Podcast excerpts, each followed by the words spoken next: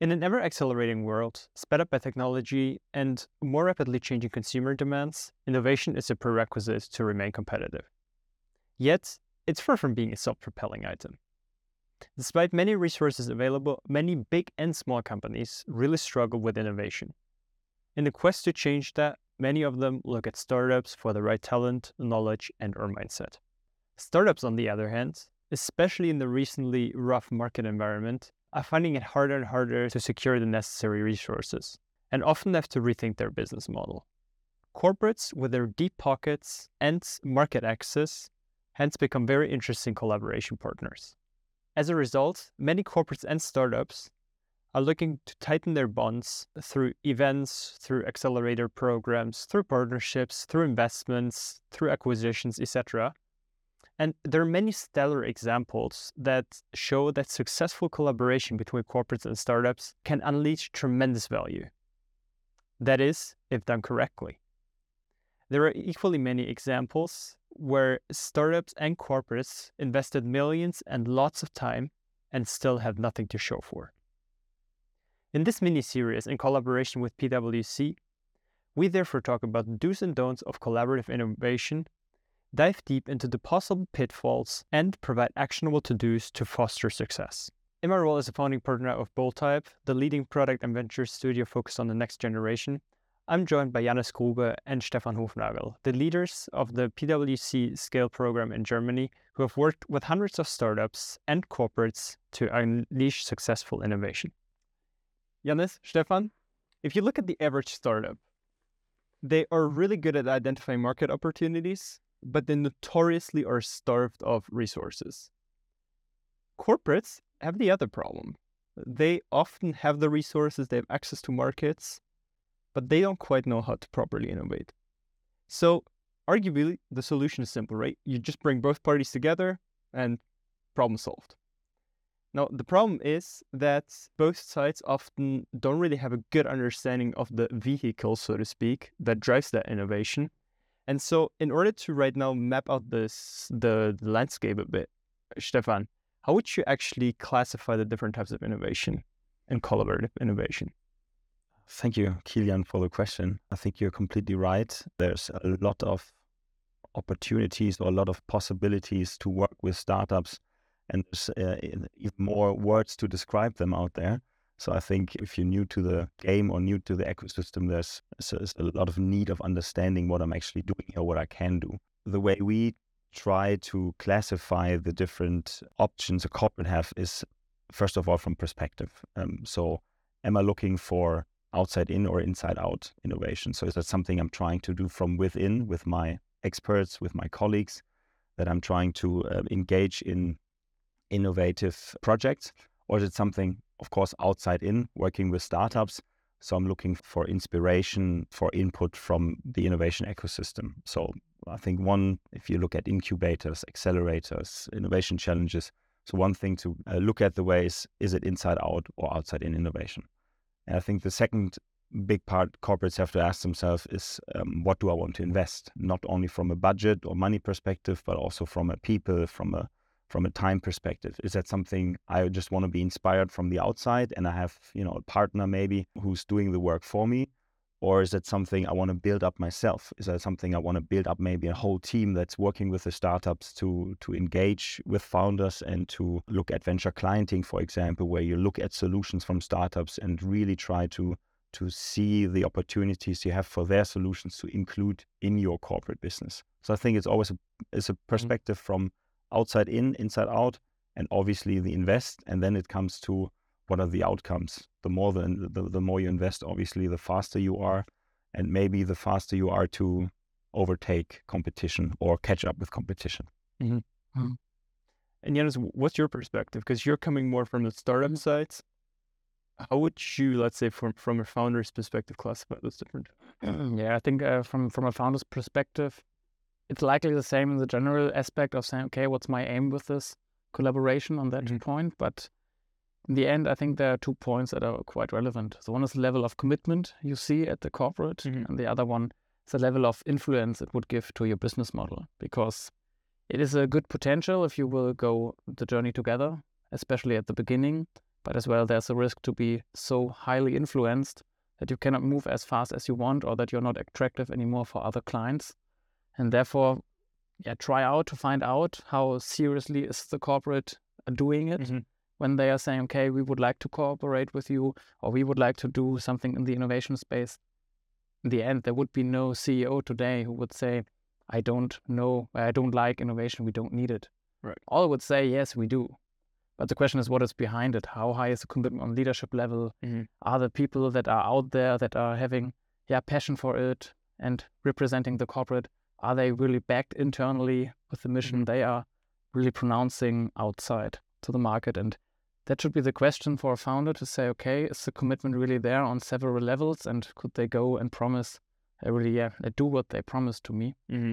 and then you have the level of influence saying okay will it affect my future development and kind of maybe other corporates won't do it with myself due to strategic issues or maybe that you are so close to a competitor that you are not not an option anymore. Right. You spoke about outside in innovation. So we have, let's say, innovation challenges. Yeah. We have the typical incubator, accelerator programs. Uh, we have venture clienteling. Mm-hmm. Could you briefly, let's say, touch upon these? What are those, and how do they, let's say, fit into this this framework or this classification that you just described? Sure. I mean, innovation challenges, I think, is a beautiful way to sort of put your challenges that you have as a corporate out there to see what are the startup solutions or the external solutions for your challenges. So I think it's uh, if I look at the classification, it's it's you know outside in you get you get um, inspiration from the outside, and the invest is quite low because mm-hmm. you have to somehow formulate the challenge you have as a company. You have to put it out there at a co-working space or at an event or with a partner and to to find startups. So investment is, I think, quite low, but you get first inspiration, I would say. So this is something that is, let's say, useful if you're about to start out, if you're really not quite sure where you want to go. Yeah.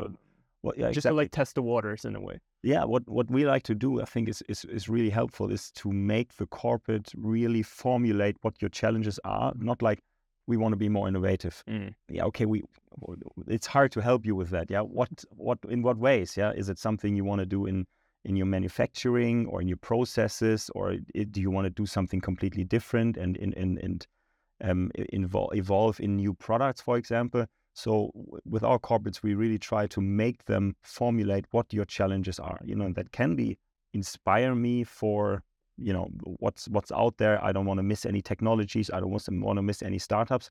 But on the other hand, it has also has to be a very specific thing that they're looking for. So, for example, digitalize my manufacturing mm-hmm. process with 20 year old machines.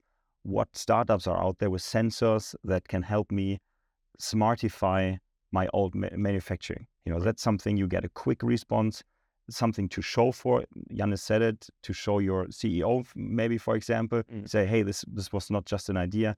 We have a concrete solution and now we don't have to spend you know that amount of money on new machines. We have to spend this much. We can keep the old ones but we know when they will malfunction for example because we have sensors on them now. And therefore it it, it has to be concrete and to get some some uh, tangible feedback. Mm-hmm. and then the next step so to speak let's say if you talk about involvement mm-hmm the next logical step, so to speak, is to have an incubator slash accelerator program where you're investing more resources uh, as a corporate, where you set up a, a more, let's say, complex framework where you not, don't just go out and say, hey, I'm hosting an event and that's about it. Mm. But we really have like a dedicated program which also trains or in a way, yeah, coaches people along the way, coach startups. Mm-hmm. What, what's your take? Yeah, I think if you if you have to say like several options to do it, it's like really uh yeah the, the, completely opposite would be like doing it on your own yeah? And right. then there's like this coming together in the middle and the commitment and and the level of of really uh, doing it together could really raise up with the different options. So this innovation challenge is not really yeah really bringing you close together. There's a low level of commitment but as well it's very good because you have like the first touch points. If you then go to like an incubator or an accelerator, there are several ways to really execute this, to do it in the practice, because mm-hmm. uh, it could be like really giving support, giving mentorship, but leaving the startup alone. Or you as well could say, okay, I will invest in the startup, I will take equity So this is a very, very completely different part. It's still Mm-hmm. an incubator, maybe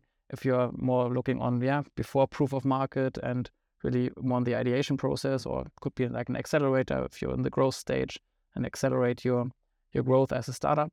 But then the question is really, and this comes then with the commitment: uh, do I invest or not? And from a corporate perspective, it's a question of how much does it fit to my strategic ways? Should it be always really in a strategic perspective to my existing business models, or do I really want to see something new? Mhm. And as well, then from a founder perspective, looking as well, right again on this question of commitment and influence. Do I want to be like, uh, or do I want to like to have like an investor from this kind out of an accelerator, or or not, or is there another option? So it's quite broad. Yeah, and, and I think even before or between the challenge and before the accelerator can also just be a simple venture clienting. You know, I, I see a solution on the market, and I, as a corporate, I, a corporate, I become a client of the of the startup. Obviously, that you know have to be open for that. They're not on the market for 20, 30 years like maybe all your other uh, your other partners that you're working with. So you have to be a bit more open, and maybe your your uh, buying processes within has to change a little bit. But before an accelerator, I think venture clienting is a beautiful thing to just try out startup solutions and include them in your Yeah, corporate. to, to change a bit is a good point. Yeah, we we once had in, in one of our uh, like like an we call it inside session where there are personalities out of the innovation ecosystem talking to founders, for example, on a like a platform. And there was once a, a CEO of a, a bigger corporate in the manufacturing area saying, "Okay, I wouldn't like to be the first startup that works with us Mhm. because the learning journey is so huge on the corporate level as well." And I think that's that's, that's like the challenge we are facing, and that's why it's always uh, yeah a process to go into it and then finding out the right way and maybe then dig deeper into the topic and into the Mhm. different type of uh, collaborative innovation. So basically, if you if you map it out, you'd say, hey, first touch points, or so to speak, the innovation challenges, and then oh, like transitioning over venture clienteling, you can eventually reach a form of incubation or acceleration program that really then, let's say, in terms of commitment, tightens things gradually even more together.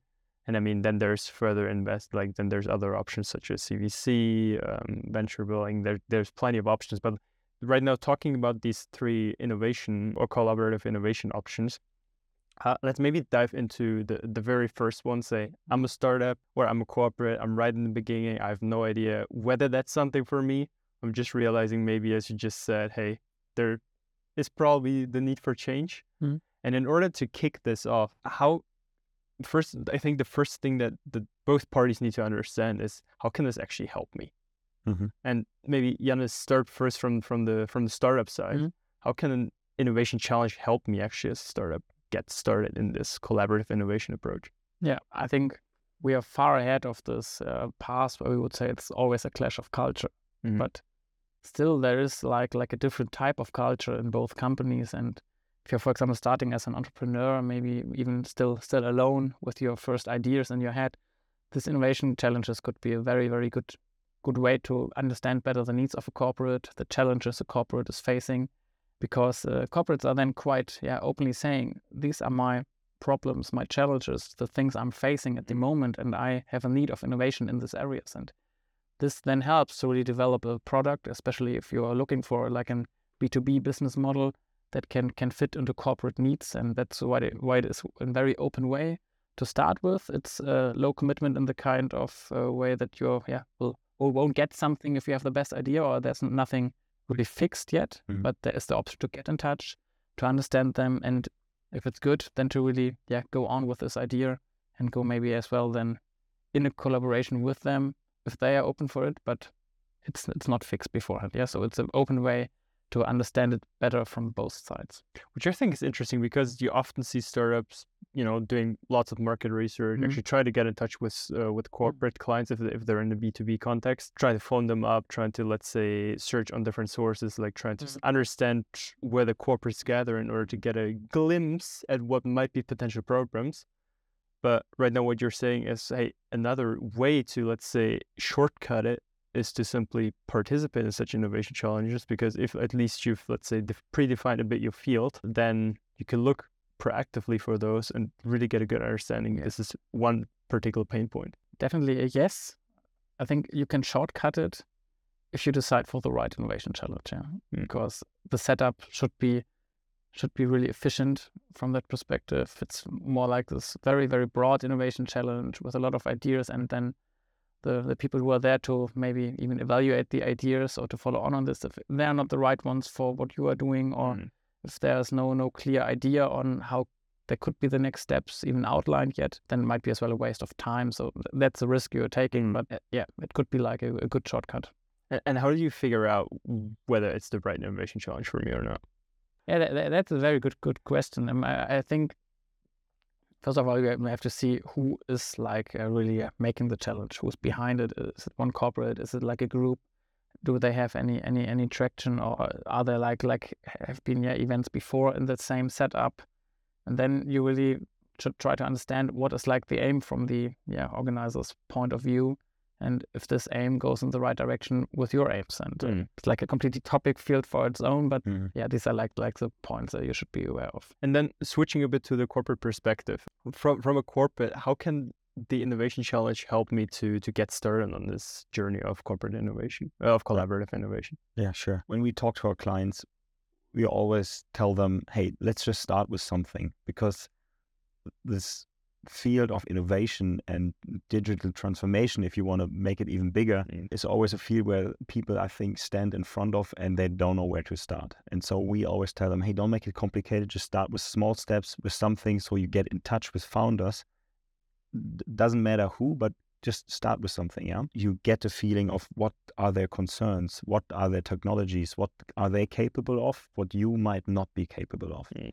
and then from that point you you see in our conversations and the connections we make between startups and corporates we see so many flashy inspired eyes when they just do it and they just keep or they just start talking with founders. So i think the innovation challenge from a from a corporate perspective is a very good way to do something with startups get a feeling and then maybe evolve from there. Like because you meet someone and you want to work with them. So maybe you become a venture client or you evolve into a project together or develop something together but it's a good way to without any risk like Jannis said from the startup perspective there's no risk involved there's uh, you know it's a, it's a very easy way to get to know each other. And it also helps i think what i said earlier from the corporate perspective to focus in an innovation challenge.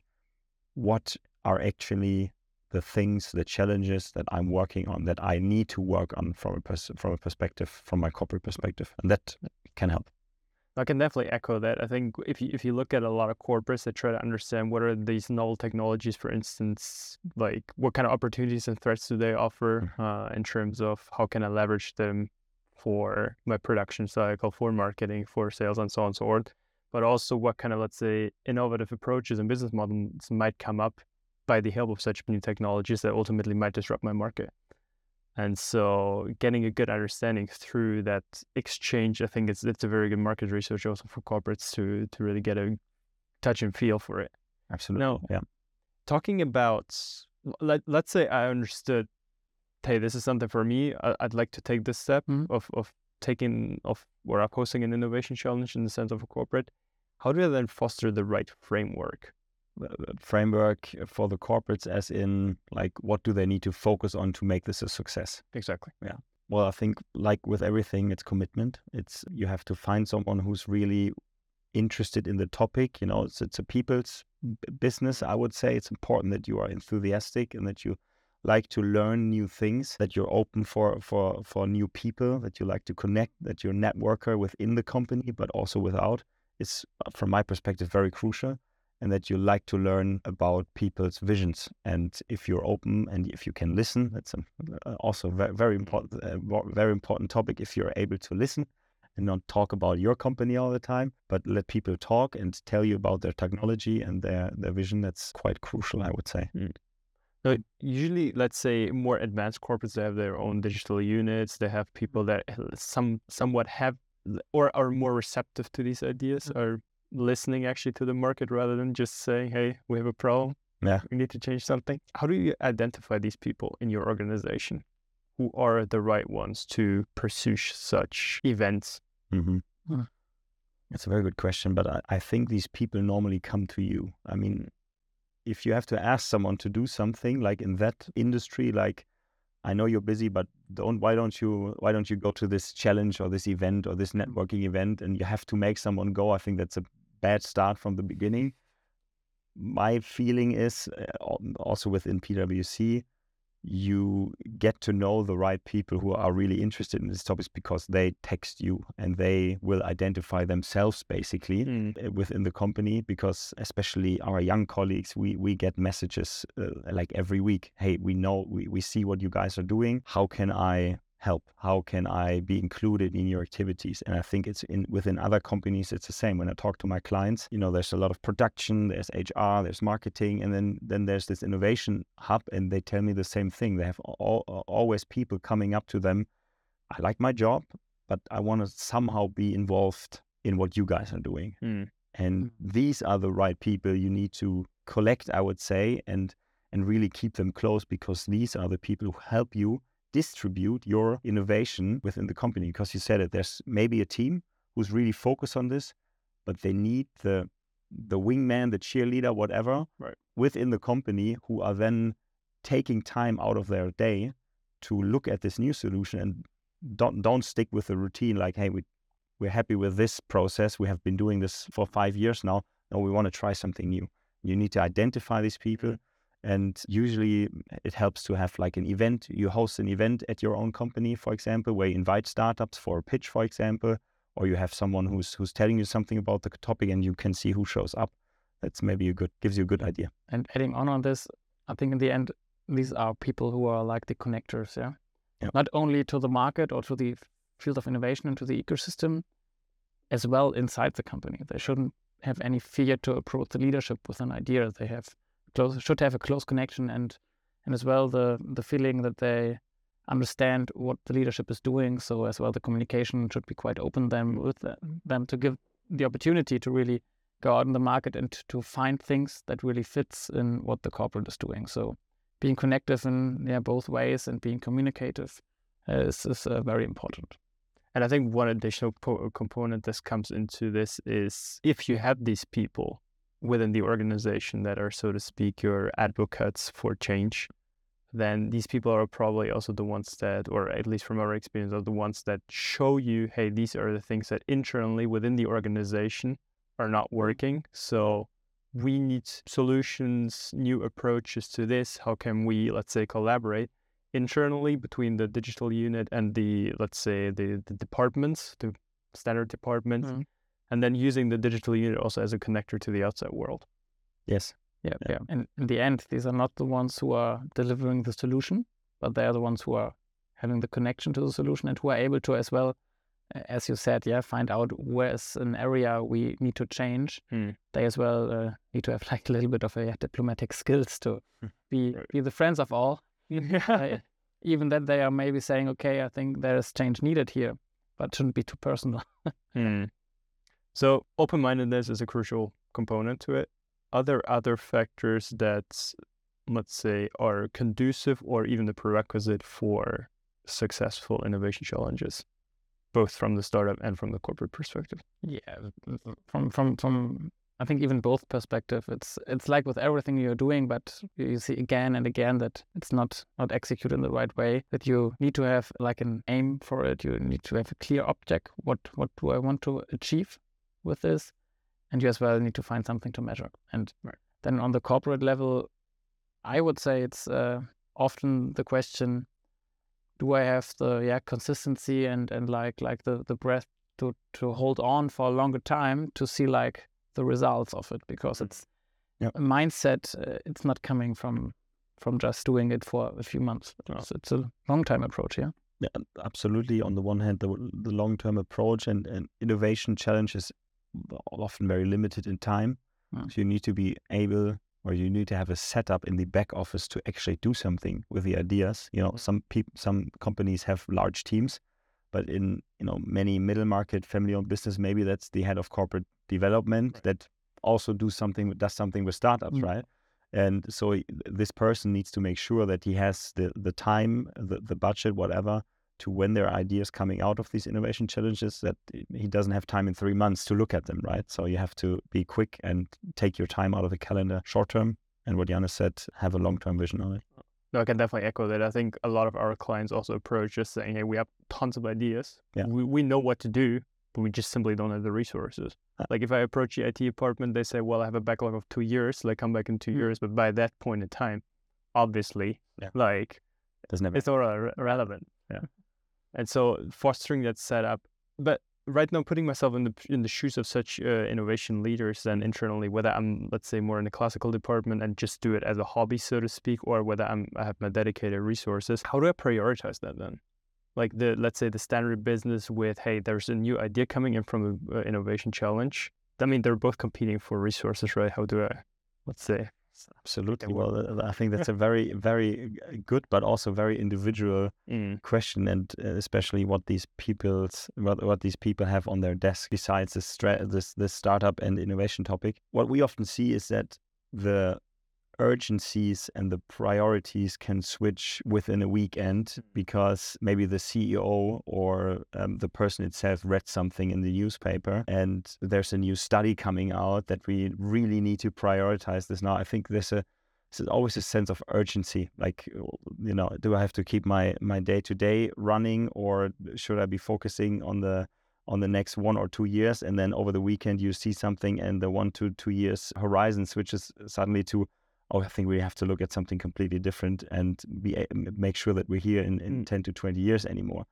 So i feel like there's always a big interest and then at one point there's a point of okay now we've we've invested so much and we saw so much from the outside now we really understand what all the things that are going on outside i think we need to prioritize this more. And i think the innovation challenge is a very good start on understanding how the priority should be and it usually switches after that Now this is interesting because let's say I'm I'm a startup, right? I'm participating in such an Yeah. innovation challenge, and no, I've listened to this talk, and I basically understand. Hey, maybe the corporate is just, so to speak, sourcing ideas. They're not even ready yet to do anything with Yeah. this. How in the innovation challenge do I then foster the urgency that the corporate understands? Hey, my idea or what I'm coming up with is actually so crucial. Mhm. They should dedicate resources right now, and hence cooperate with me as a startup. Mhm. Yeah, it's definitely not easy because quite often a longer journey to really, really come to, to your result in the end. But if you, as a startup, like having there an innovation manager who is then saying, uh, wow, that's a very cool idea, we, we like it. And then you have the feeling, oh, it's not, not going on. Quite often, startups are really then trying to convince this person even more with features or with the product and, and what be like the outcomes. But they really mm, often miss to ask, well, what's like the open point for you? What what Mm. should you need to be like the internal ambassador ambassador for my startup? Yeah, to to approach the leadership to say, hey, this is a cool idea. Why? And this topic is urgent because I have seen these developments outside in the market. And then you as a founder have really the advantage that you know the market quite often Mm. better in like your area, especially in the kind of urgency, and could go yeah or could like work together with the innovation manager on the approach and say, okay, you need this information, I can help you here, or maybe we can do like a, like a research, or we already have the information available. So finding the right information, the right arguments together could be like the solution to accelerate it a bit. But then you have to really get the moment where it, the other person is already convinced and happy to help. Mm. Uh, apart from the situation where you still have to convince this innovation manager. Right. And that that's basically already a good transition to to the challenges that can also happen in this respect. What are other challenges that you guys frequently see in those innovation challenges that hamper success? I can start. I think I think the most or the sentence I hear the the, the, the, most is commitment from leadership on the one hand, and on the other hand, this internal network. You know, the, the the the team I have to talk to is busy right now because they have a big update on the machines or something, or I still have to figure out who I'm sending this innovation to or sending this product to. So I, th- I think that's what's a m- major point to hold you back: missing internal network because obviously if you ha- if you're some sort of Mhm. if you have your friends inside Mm. the company they're more likely to to uh, like okay i have 10 minutes show me what you what you have and if you don't like someone or if you don't, don't even know someone it's like talk to me in four weeks yeah and a missing internal network within the company i think is is, is crucial if i have to take out one i mean there's obviously more but Right. this is the most urgent one i think And and how can you overcome that? Well, if you're already already in the position, you already have to be some sort of networker. You want to have okay, I have five days in the week uh, in the office. There should be at least I don't know three to four coffee dates with people I don't know. This is what what we have been doing within PwC as well. You know, lunch dates, coffee dates. Hey, this is what I'm doing. Tell me about what you're doing. You, don't even know if there's collaboration potential, but you invest to know to get to know people and in two to three weeks or months or years you know the person when you have something for them and so what needs to change? You have to be a networker you have to be open you have to listen and you have to to to really build up this network. And if you don't have that position within your company if you're looking for someone if you if you still want to hire someone make sure this person is very open-minded uh, very social very good networker. Maybe also brings a network within your company like an external network. So you have already have a have a check on this and this person can focus on building up relationships with them. And I think the same goes for startups. I mean, having spoken to a lot of also founders, successful founders who exited companies, they all say, hey, influence and the network per se as a founder is crucial, right? It unlocks so many, it, it, it unlocks funding, it unlocks new team members, even the understanding of the market. The more people you know in the particular market, the better you have an understanding. So, from from a startup perspective, how can you then cre- create such a network within the company, so to speak, that helps mm-hmm. you also to, let's say, influence the people better internally mm-hmm. and also get an understanding on when is the right moment to really push for, hey, this is right now the point in time, let's cooperate together. Yeah, yeah. I think if you like, yeah, interacting with a corporate and then like in the second step with different stakeholders where you see, okay, to be successful in this collaboration, I need to convince several persons with uh, different challenges, different aims, then I really have to understand what they need to be successful. Uh, quite often it's like the question, okay, how can I help this person to be successful and to do the next step in the career development, speaking then from this corporate career um, hierarchy. And if you understand that and then can support them on this, they will be supportive for what you are doing and what, what you are, would like to place with your startup. And what I see often founders are then just pitching what they are doing, pitching the potential and saying, "Wow, and this is uh, what we are doing, and uh, you should, you you need it, you should take it," and they are not having sometimes the the feeling to ask, "Okay, what is like your current challenge in your department? What is like your view on our solution, uh, and what is like your view on the current status quo?" And these are important questions to really get the situation because if we don't get it, then these people will. It's typical change management say, I don't like it. Right. And mm-hmm. uh, yeah, and I think these are things if you have this network aspect and this, if you're coming into a corporate and would like to deal with different stakeholders' uh, perspective, then uh, these are crucial points. And would you suggest even before an innovation challenge to really build the ties with that particular corporate, or is that something that I, is, let's say, facilitated through the innovation challenge, and then afterwards, let's say you just you know yeah. warm up the contact further? Well, I think it, it's never too early to build up a network. But the question is, uh, when do you ask a network to get something out of it? Right. And for this question, you should be in the right stage. And uh, this then really comes with a different situation if it's the right one. But in general, I would say build up a network with different stakeholders from different corporates or even from the same, but different type of stakeholders inside the company mm-hmm. to really understand the different perspectives and then to be more able to focus on the challenges the individual inside the corporate is facing and not the corporate in general is formulating outside in like the challenge. Okay. Because some people might not even be aware of the fact that they have problems. Well, the, the one who was at the machinery would formulate it in a different way than the one who was maybe leading the whole factory. So right, right. These are the, the points, yeah. So now we've let's say taken the first step. We've built this or we've gone through an innovation challenge together. Now you said initially the next step, so to speak, more commitment and in terms of resource, in terms of working together, is then um, venture clienteling. Mm-hmm. How can this help me, and why is it then, let's say, the next best step on the collaborative innovation journey from a corporate perspective first? Yeah, sure.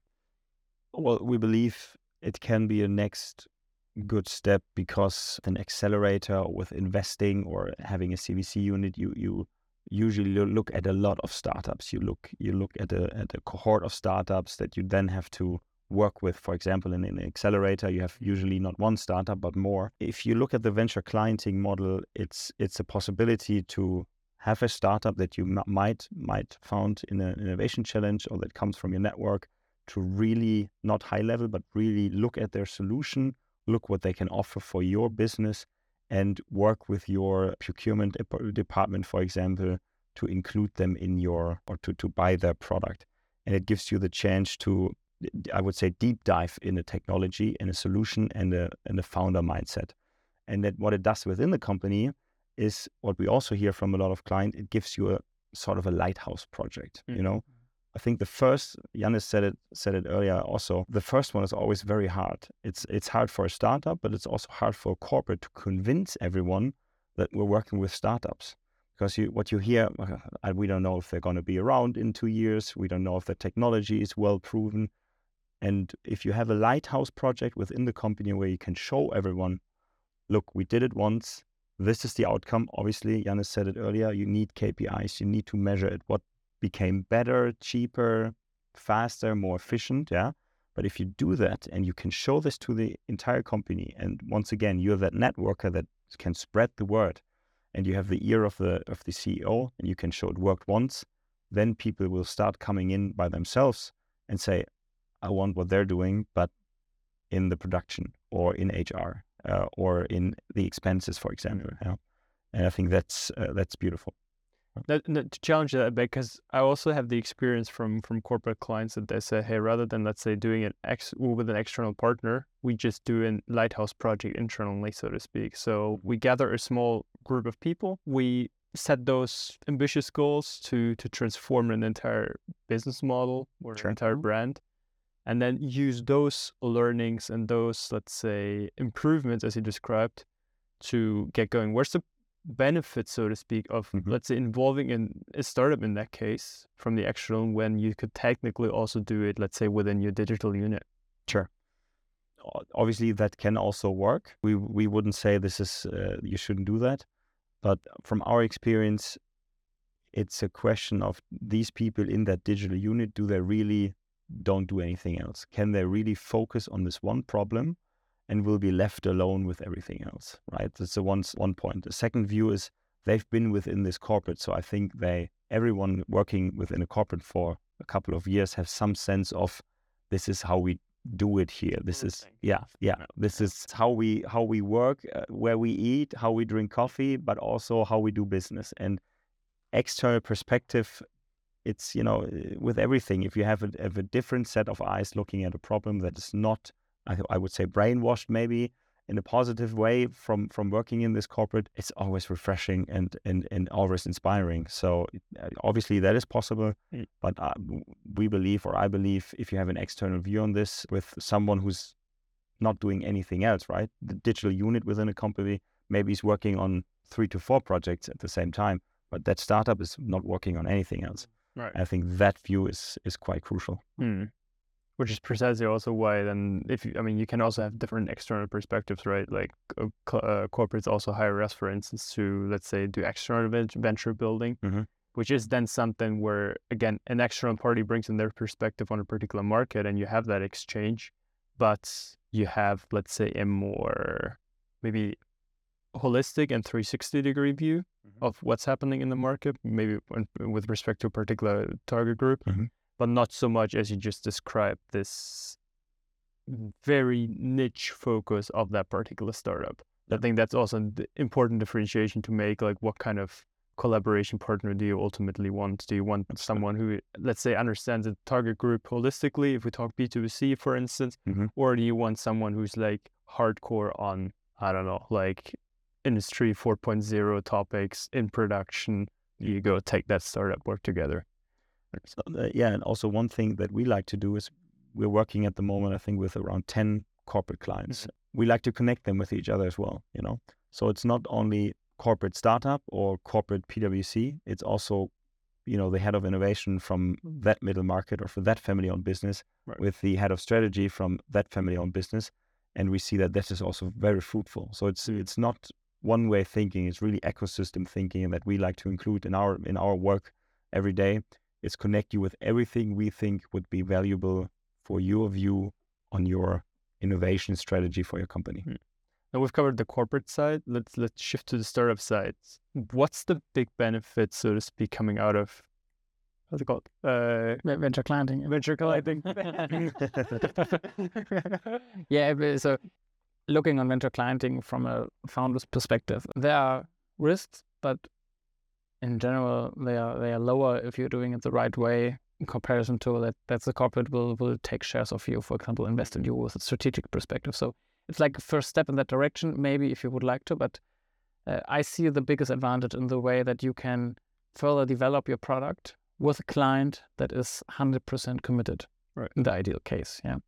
And if you then can match this with a clear own understanding of a product roadmap and where you would like to go, then it could be very beneficial because you will get resources, you will get insights, you will get feedback on your development, on your product, on what you are doing. And this then could accelerate the process and make you, in the end, being there, having a better product, still be overall independent, having a good client. It should be a reference client where you can name it, say it out in the market, and then it's good. Uh, the risk on the other side quite often is that you have something like exclusivity, so you're not able to to speak to the next ones. You are not able to say the name, maybe mm. uh, due to NDAs and so on. Sometimes I say if you have a first client you cannot talk about, it's not existing right in the market. So um, the first one should be one because you invest the most time in the first one mm-hmm. where you can mention it, and and then the third risk is really that, and, and it's as well the challenge to balance between what this corporate is formulating as their needs and what is like the market need.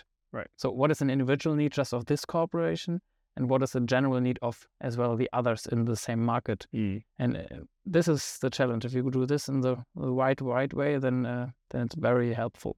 Which comes down to really having a clear focus and roadmap for exactly. your startup. Exactly. Uh, you, you, for example, software development companies. Quite often we see very successful um, software as a service startups uh, who are developing their software, being paid by corporate, doing it for the needs of the corporate, but as well like 80% for the needs of a market. Mm. And then it's beneficial.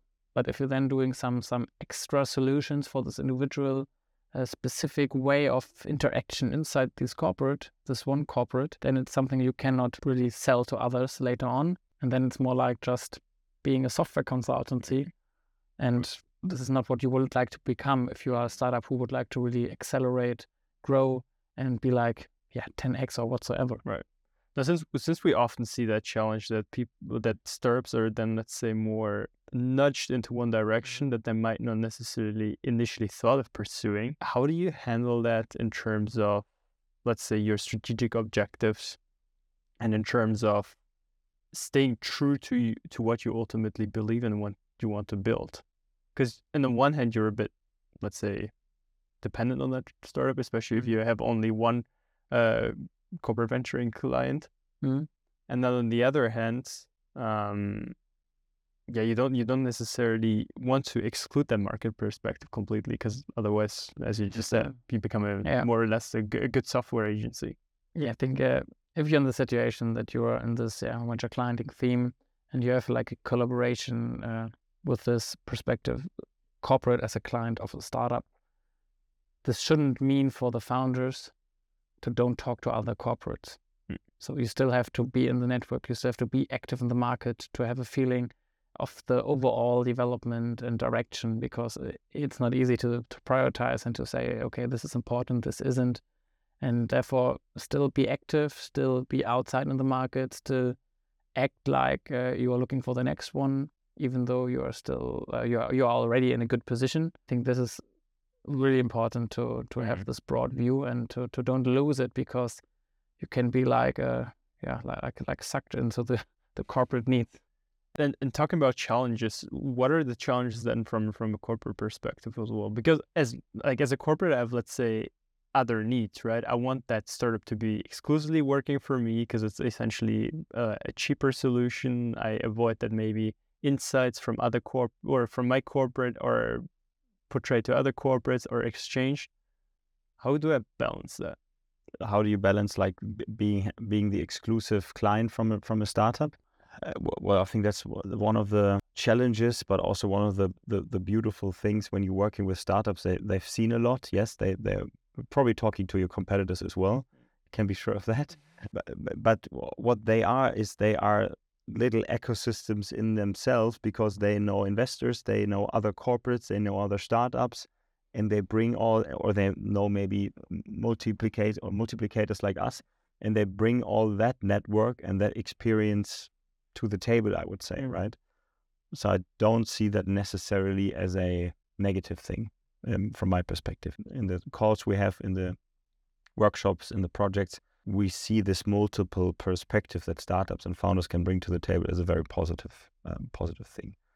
Now, if you want to have exclusive rights, obviously, then uh, if you if you look at the what we talked at the very beginning, maybe then the investment part is not so low any anymore, and and, and you have to up it a little bit because you say, hey, we like your idea, we like your technology, we want to be exclusive here. Can we invest in you, for example? Right. And then obviously we go a little bit further after venture clienting. So we have exclusive rights maybe, and uh, we're working on a project right now actually where we we have a startup that is in discussion with one of our corporates that we presented it to. You know, so it's a very tough discussion on on how much are we investing and do we get exclusive rights then? And you know, obviously that a, a very tough but very interesting uh, situation right now. But mm. yeah, if you want to be exclusive on this terms, you maybe have to think about investing a bit more. Yeah, is it budget? Is it people?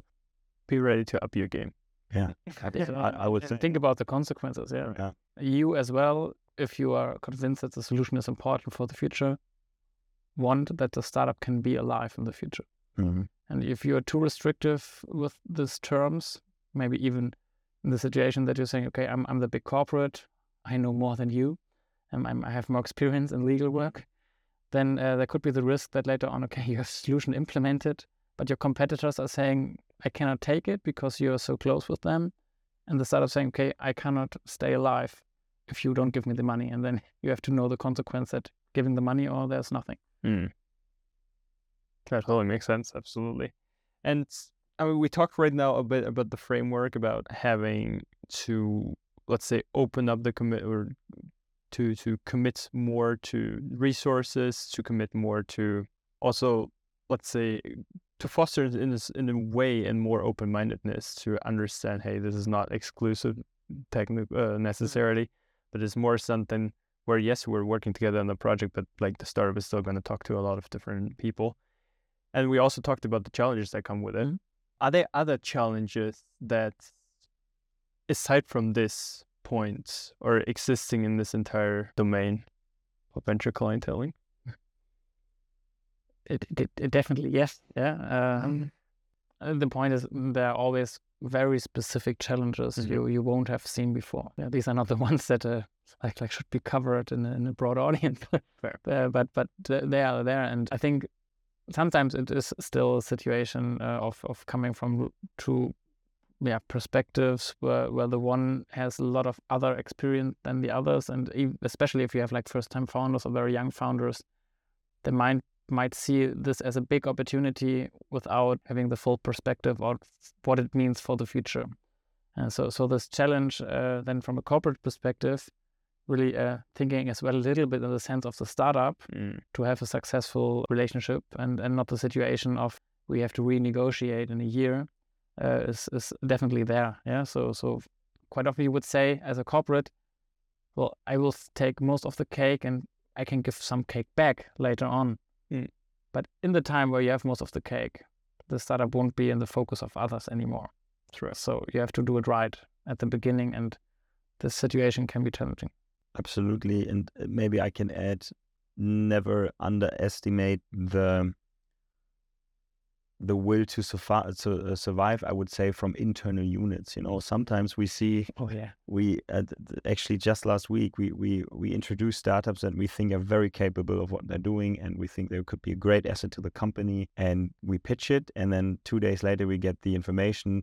Our IT department doesn't want solutions like this or like that, and you start thinking, okay, maybe they're scared to scared to lose their jobs, you know, or mm-hmm. something like that. So be prepared to that conversation as a corporate. Obviously, not to just get rid of these people, but just to be ready that this is a fear these people might have if you bring a new technology. I mean, everyone is is, is happy to have a job and you know they, they want to stay there.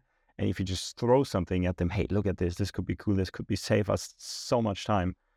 First thought is not maybe not like your perspective. Oh, this is very inno- innovative. This is a very good technology. It's like this is my job, you know. Right. And so just prepare to to prepare to have that conversation, have an answer for that. I think that's quite crucial. Yeah, definitely. I, I mean, we've also seen that quite a few times where then you have to really and, and coming back to what you described actually originally, it's where you say, hey, you have to have this lighthouse project that you can then use to convince those people who are very skeptical, if not outright scared of the consequences of such a uh, new technology or such a new solution and then slowly build it up, maybe in let's say a controlled environment hmm that you can then slowly showcase, hey, this is actually let's say also bringing benefit. It's not going to be a replacing my job, but it's going to make my job way easier. Yeah. and then get these people on board. But I do see the point that it's very hard to get that right initially when the first reaction is. We've always done this this way. Yeah. What, what should we necessarily go about it? I think one um, the most important thing uh, the innovation team has to do is you know you have, you have the startup here with the speed and technology all the way up here. Then you might have the the team of the corporate who is open for this, but uh, has a different speed of working. And then maybe you have a department and where we you want uh, want to impl- implement the technology, but you as the innovation team you have to be the translator. Mm. And not just pass it through and and send it over. You have to really translate, take the time, explain it, you have to be the translator of innovation, I think. Right. And so this is, let's say, a good way to also describe how then this can work. Now, moving a bit further, we had right now the innovation challenges, moving over the Venture clienting. venture clienting. Your It's favorite, it's a yeah, my one. favorite word. Yeah, yeah. Now going a bit more eh, when it comes to even more commitment, often what we see is that there's accelerator programs or incubator programs that really already take a share in the startup for them to then coach the startup along the way. So it's not, so in a way, it's the natural progression of if you say, hey, okay, this is something where I might want exclusivity, then I might pursue such program, uh, might pursue such an approach to really get that exclusivity and get that right very early on. Sometimes, I mean, in, in case of incubators, even technically right before the idea is even really born and matured. Uh, in case of accelerators, once the very first steps have been walked, but there's really also still lots of room to grow. What are the boundary conditions and then the frameworks I have, have to establish as a corporate to make such an accelerator and or incubator program a success?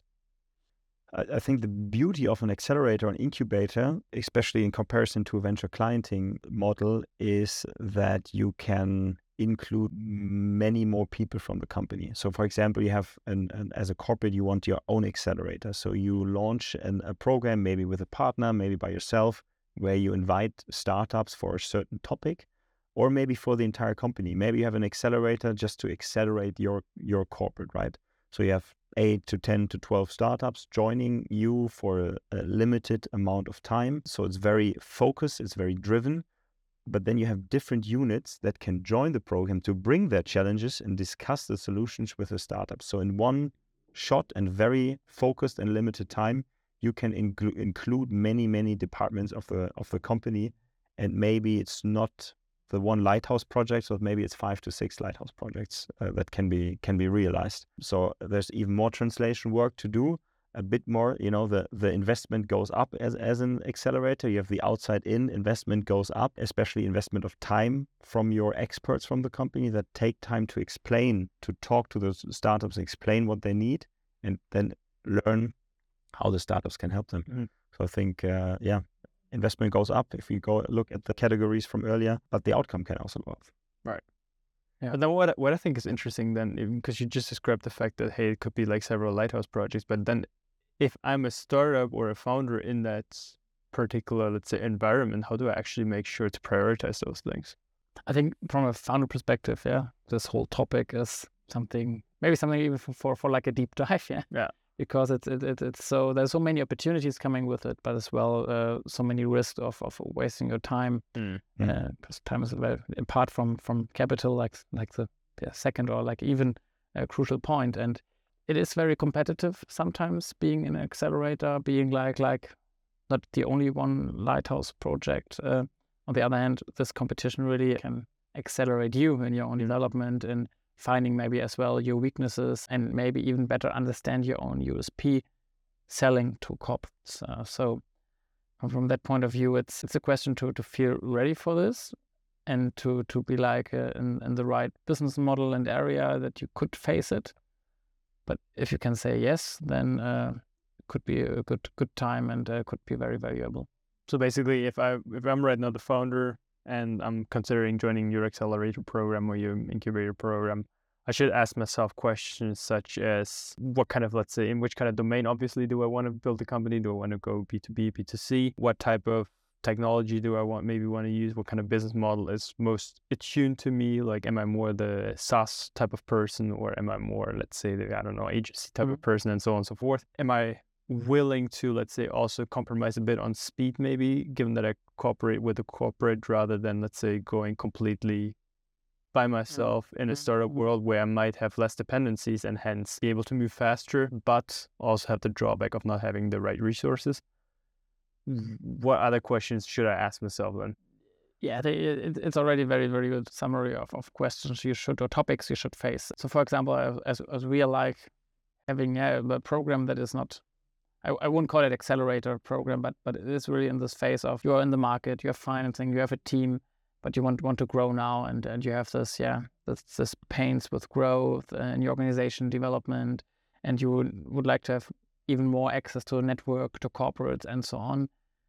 We then always discuss with the founders beforehand what are your challenges. So we are, we are asking them, we are going deeper into it, and then these challenges should meet with the specific setup of this accelerator or of this incubator. So you have to, yeah, say, okay, this is these are the challenges for for the next period where this program would would be laying, mm. and then on the other say, okay, what could this program deliver? And if you then have like your top three deliver points matching with your top three challenges, you can say, okay, now I will check if they are really delivering these things. Right. yeah? Because yeah, there's a lot of promising out in the market and quite often broad networks of mentoring, for example. But what does it mean? Does it mean the mentor is doing one-on-ones each week, or is it just like like like uh, seeing them on the paper? Uh, so you have to then talk to other founders, talk about traction, uh, and and get a feeling for it. And I think these are yeah like like the crucial points to to have a successful time and not a waste of time. And then talking about, let's say, the support that you just described, Stephan, how do you decide as a corporate which type of support I want to bring in? Like whether I want to bring in external mentors, whether I want to bring people in from the inside mostly. How do I, let's say, create the most successful setup? Also, I think there's a lot of listening involved uh, uh, at the very beginning to understand how much time, how much potential that, do your existing workers, existing people in the company have to to work on something like that?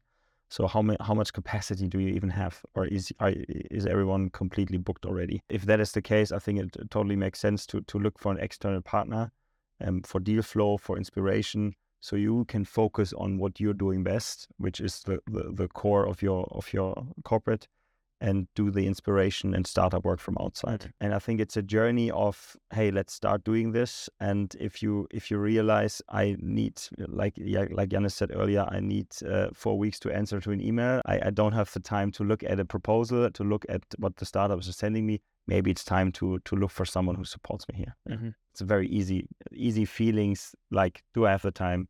Can I take the time out of my schedule? Yeah.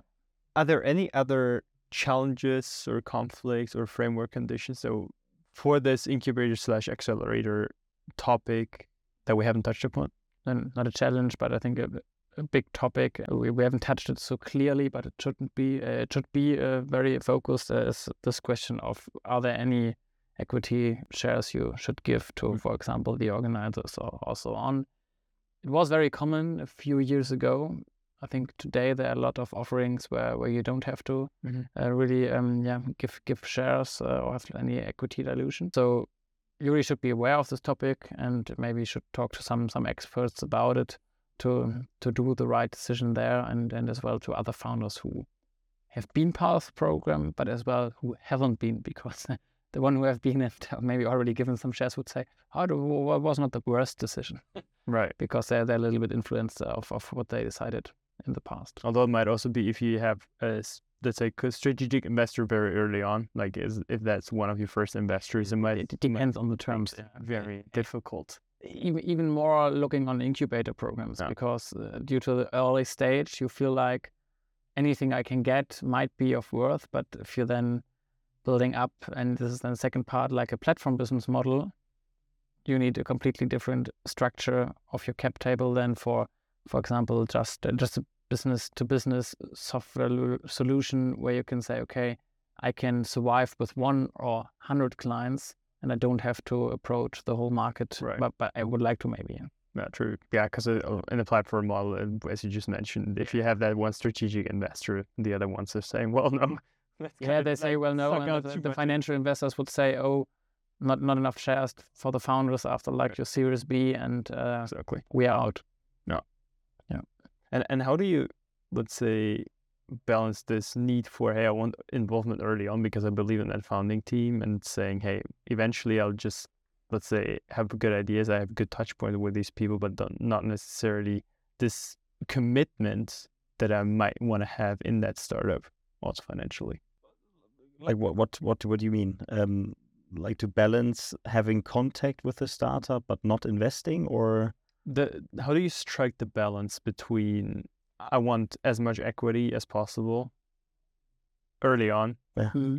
and I also see that I don't want to, on the other hand, threaten the the growth perspective of the startup. Yeah, I, I think that's uh, that's a very good question that we all, always discuss with our clients because they always one particular and I have in mind who always says we have to ask ourselves every day how much of our corporate does this startup or can this startup take? Like mm-hmm. how much of our thinking of our processes?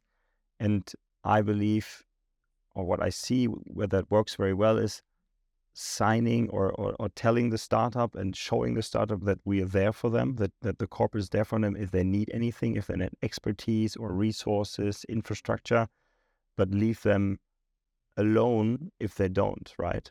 So when we, as as Jannis told earlier, the, the CEO in our insight session who said we he didn't want it to be our first startup because obviously if you put your money in a startup, you, you you're all over the place for the first time maybe because you're okay. I invested in this. I want to see how it how it goes. What are you doing today? What are you doing this week? Right? What are the goals?